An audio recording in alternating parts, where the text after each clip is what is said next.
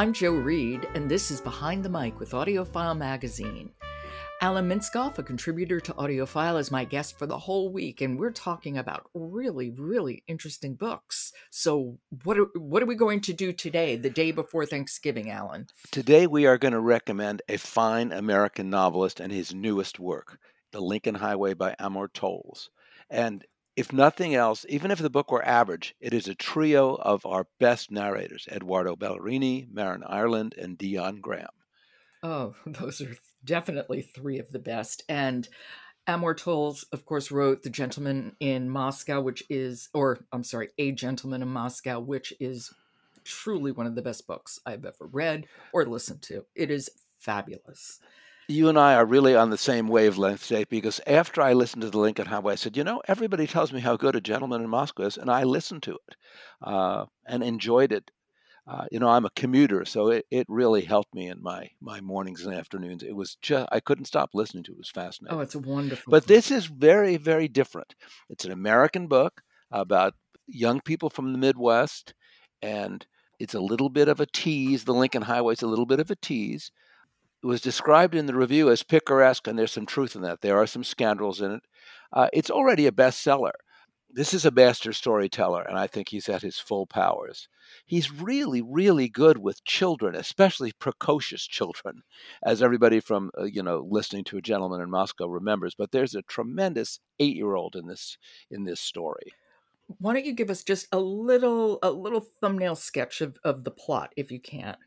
I certainly can. A brother comes back from serving some time at a juvenile facility for a, for a crime that he committed kind of accidentally.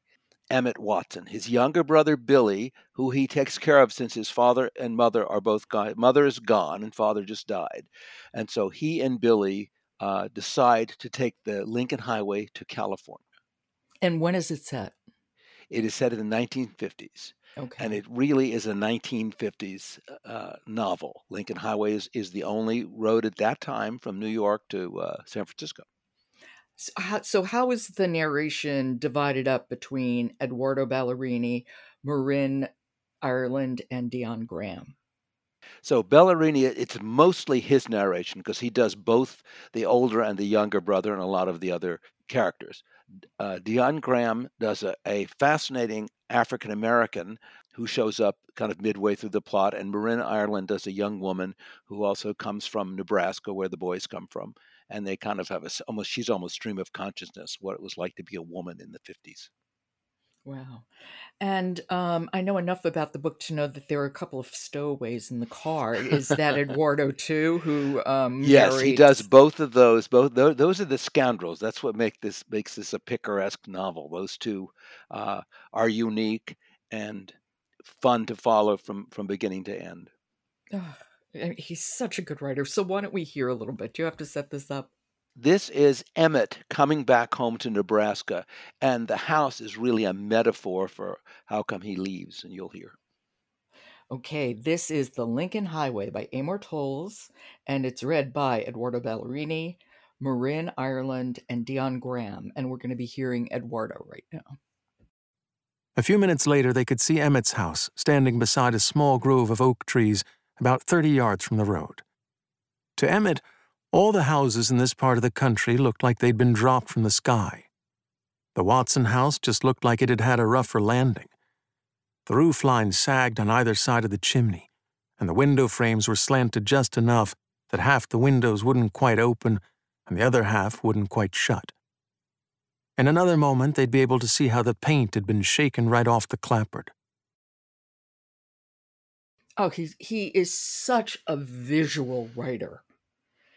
And it, that is so much up Eduardo's bailiwick, you know, that that's that's like his sweet spot.